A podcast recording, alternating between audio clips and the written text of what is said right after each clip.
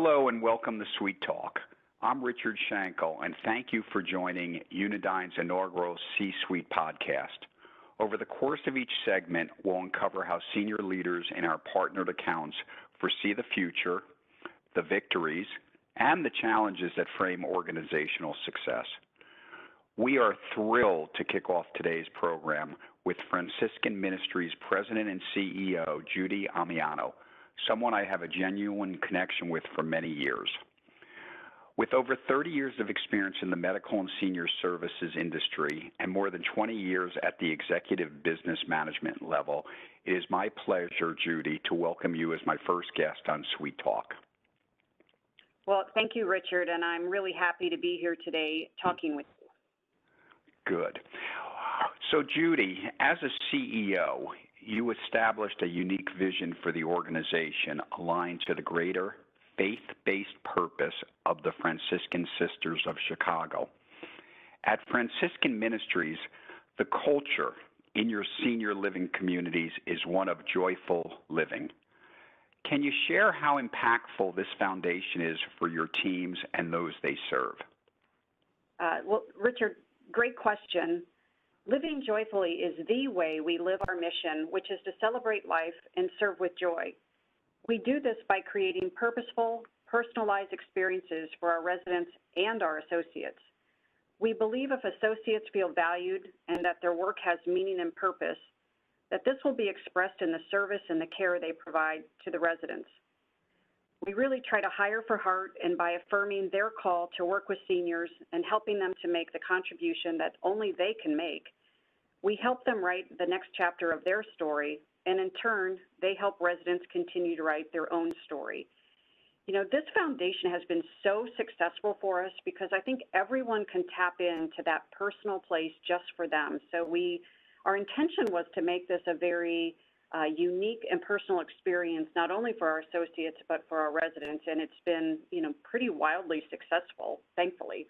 Um, and then on our resident side, our approach is through the LIFE, an acronym to live in fullness every day by living their best life possible wherever they may be on their roadmap of life's journey. A key approach to this is about embracing wellness, and we've developed programming around growing the key dimensions of wellness, which are physical, intellectual, spiritual, social, emotional, occupational, and environmental. We're excited about helping residents find their unique purpose at this unique moment in time by helping them grow and discover that next goal or dream they have and then helping them make it happen.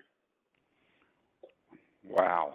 You know, Judy, you know, when you, you put it in those words, it really resonates uh, for me about really what, you have been able to accomplish uh, from a foundation for your teams. Uh, I have another question, if you don't mind. Uh, Franciscan Ministries Senior Care Services is thriving with locations across four states, services spanning the continuum of care for aging adults, from independent lifestyles to assisted living, memory care, rehabilitation, skilled nursing, senior estates, and care solutions. Your organization's competencies are proven prior to the pandemic and anticipating an influx to the elder population over the next 10 years, you were on track to expand your service models to be perceived as more than a traditional senior living community. What are your expectations for a new approach to a younger demographic of aging residents, and what are you trying to accomplish? Well, I think we look at across the industry, the average age of entrance into independent living is bordering on 86 years of age. Uh, when I started in this industry, and I won't tell you how long ago that was, but it's a long time ago, uh, that number was in the, the low to mid 70s. So we've seen a shift uh, where people, you know, are, are living better at home longer, and we're finding that folks are waiting until they really have a care need, what used to be the uh, assisted living model has really become the independent living model. So I think, you know, we're really looking at how do we tap into those folks who um, have a very vibrant lifestyle, and the, the younger demographic expectations are different than the population we currently serve. And, you know, we really need to be prepared as an organization to transform our existing physical plants as well as transformational planning for our new developments, you know, and we look at doing that through partnering with the surrounding communities to provide even more services, including, you know, this vast array of life enriching opportunities for lifelong learning, a very integrated wellness as well as the provision of health services. And I, I mean things like ophthalmology and hearing health and things like that on our campuses. You know, I think in addition, we need to have expanded concierge services, um, the larger and more advanced access to technology, including a, a really true full integration of smart technology to create a high-tech living environment that, you know, the upcoming, I'll call it the upcoming seniors have really come, become accustomed to and are going to expect. You know, I think we're challenging some of our older physical plants to have all of the high-touch, high-tech technology uh, that the next consumer is really going to demand. So I think we have a lot of work to do as an industry to really prepare for meeting the changing consumer expectations as it relates to senior living. And then I think we're also going to continue to see a proliferation of a la carte services versus this package approach to service offerings. And, you know, again, speaking to consumers want, want to just pick and choose um, on any given day, on any given week of any given month, um, their needs might change. And I think that we really need to shift our focus to an a la carte version of senior living versus this package service that most of Yeah. us currently offer. Yeah. So it sounds to me, you know, I call them an all-inclusive vacation versus an a la carte vacation. It's going to be shifting more to the a la carte where you're going to make some decisions what you want to do, where you want to go, not that it's all included. Yeah, and you can make those, yeah, you can make those decisions day by day. If you think about, Hmm. you know, sort of the the cruise ship mentality, which is a very, you know, not not a great uh, example of senior living, but we've heard that many times, right? It's like being on a cruise ship. Well, you know, on that environment, you can choose one day to be very casual. You can choose it to be a very formal experience. You know, you've got this realm of experiences within that day, Hmm. and your needs and desires may change the next day. So I think that's really, you know, sort of what we're trying to think about is how do we go to a more a la carte uh, process in the Right. future? Interesting. Oh, I know you don't have a crystal ball, Judy, but tell me, when your strategy succeeds, is it scalable?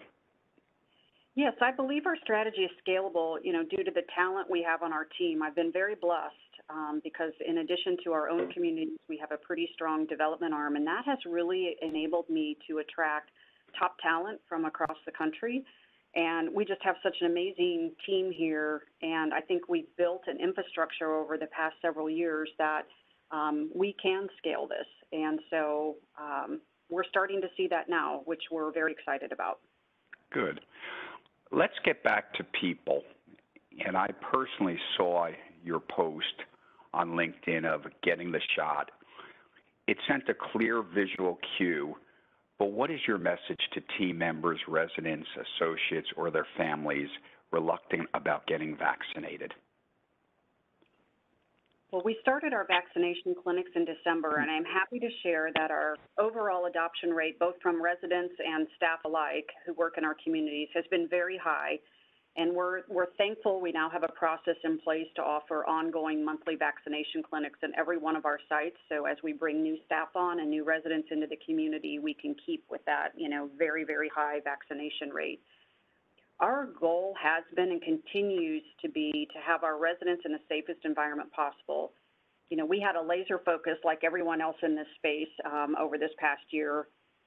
Uh, we all dealt with the tremendous toll that COVID took on this very vulnerable population. So, my personal goal and our goal as a, as a ministry is to have 100% of our residents vaccinated and 100% of our staff vaccinated.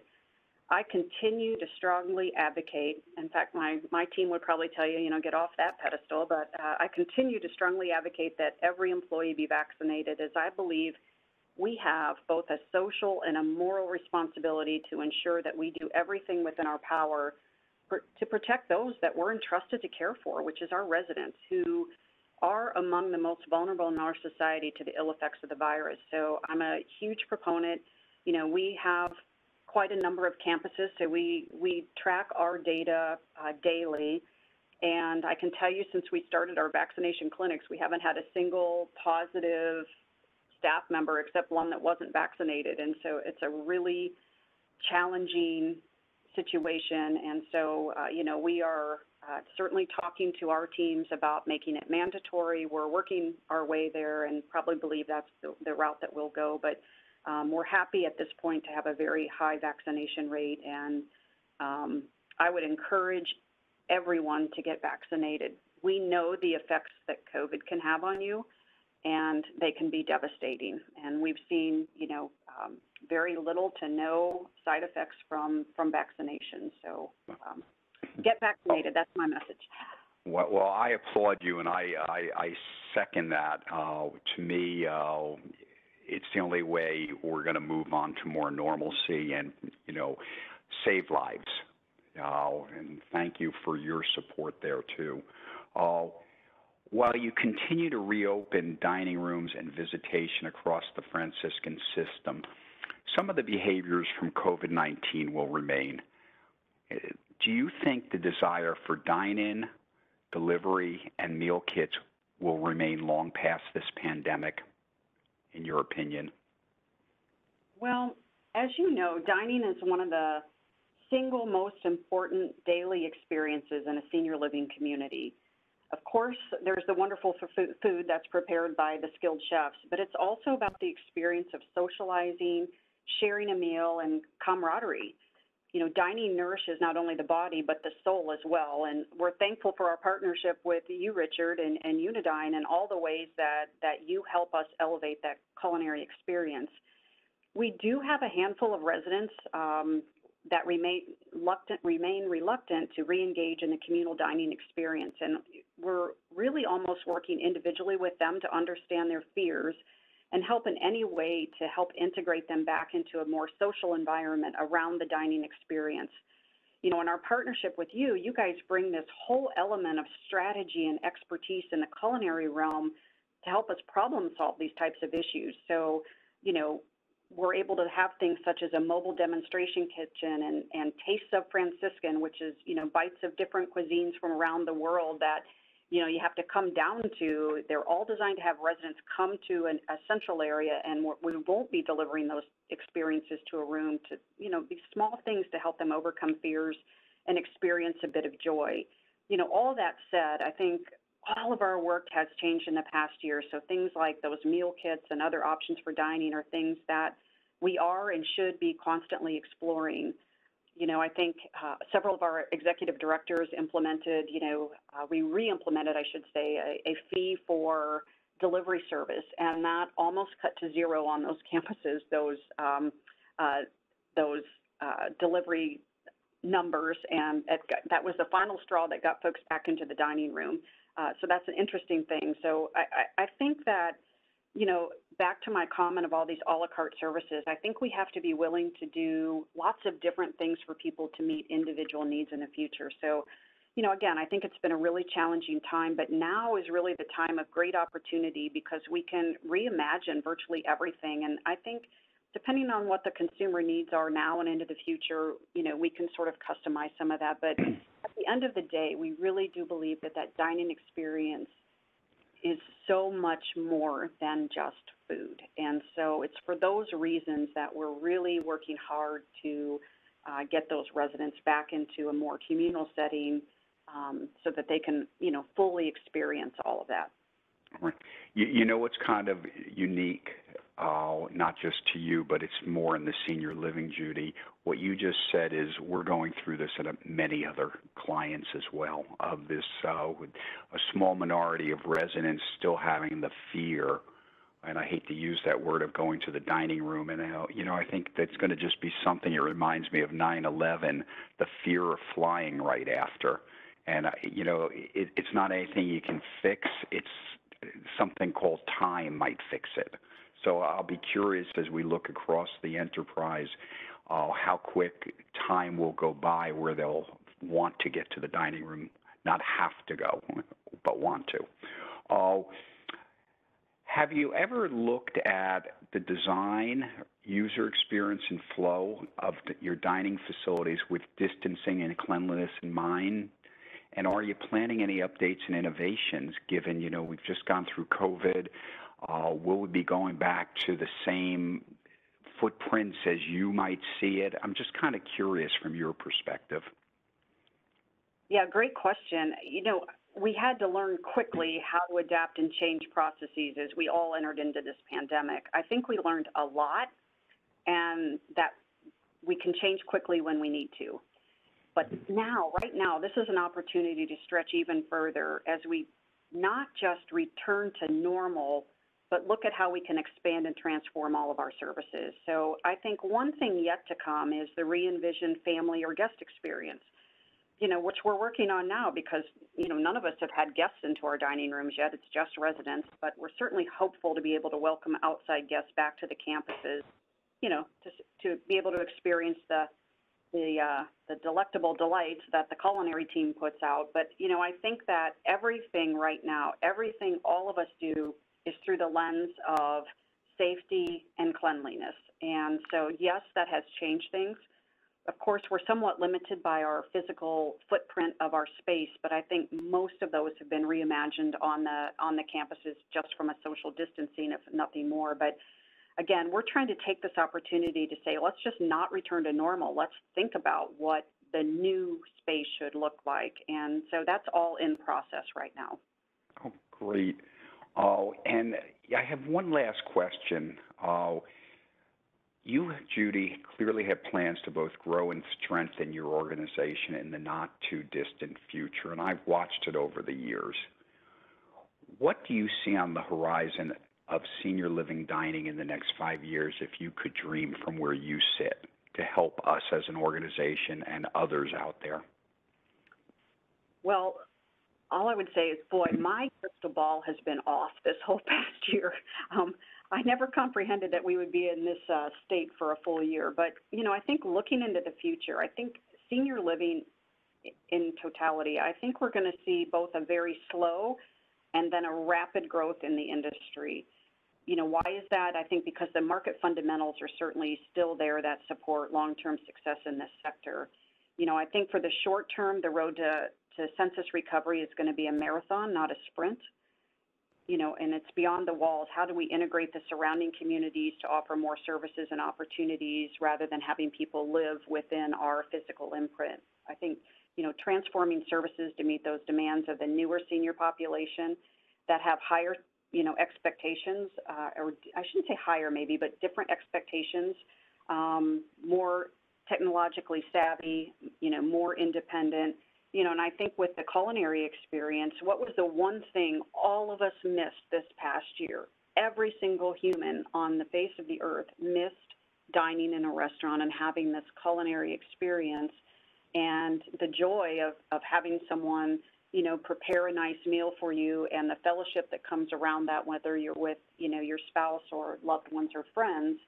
And so I think in terms of the dine, dining experience, there's this huge opportunity to embrace this, you know, what we all so missed. How do you pick up on those elements and design that for the future so that no matter what happens, you can continue to provide that piece? Mm. And I don't think we're quite there yet on that.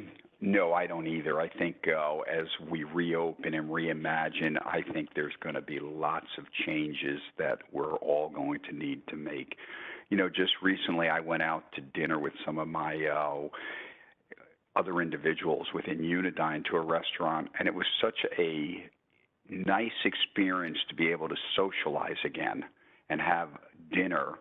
Oh, and I can only imagine, even for the residents, how you just it just changes your whole uh, mantra, your mind, and everything. And boy, uh, I can't wait till it gets back even to much more normalcy everywhere for all of our residents and everybody's sake. Oh, Judy, I would agree, I, Richard. And you know, I think when we went through this year, as well intentioned as it is, food just doesn't taste good when it's in a styrofoam delivery container, right? It just no. doesn't taste good. And I know on our campuses we tried to you know, um, were there one or two residents who could quarantine, you know, sort of quarantine in place, and so they could eat in each other's apartments, so it wasn't alone, and just really taking all the intentional next steps to how do you create, how do you create that social experience? How do you elevate the dining experience when you're delivering it? You know, and a lot of a lot of our physical plants are very large, right? So they load them all up and go deliver them. Well, if you're the last guy on the delivery route, it's probably not as good as the first one. So I think those are all the ways that how do we really think about that and elevate that experience? Very interesting. Well, Judy, firstly, thank you for your time and candor. Uh, your perspective on the senior living industry is invaluable to other institutions looking to maximize opportunity through unique solutions and innovative thinking. Uh, Unidine is certainly very, very proud to be a partner of Franciscan Ministries, and I am personally thankful to have you as a friend. We appreciate your time today on Suite Talk. Tune in next month as we continue this journey into the C suite. Thank you once again, Judy, and have a great day. Thank you, Richard. You as well.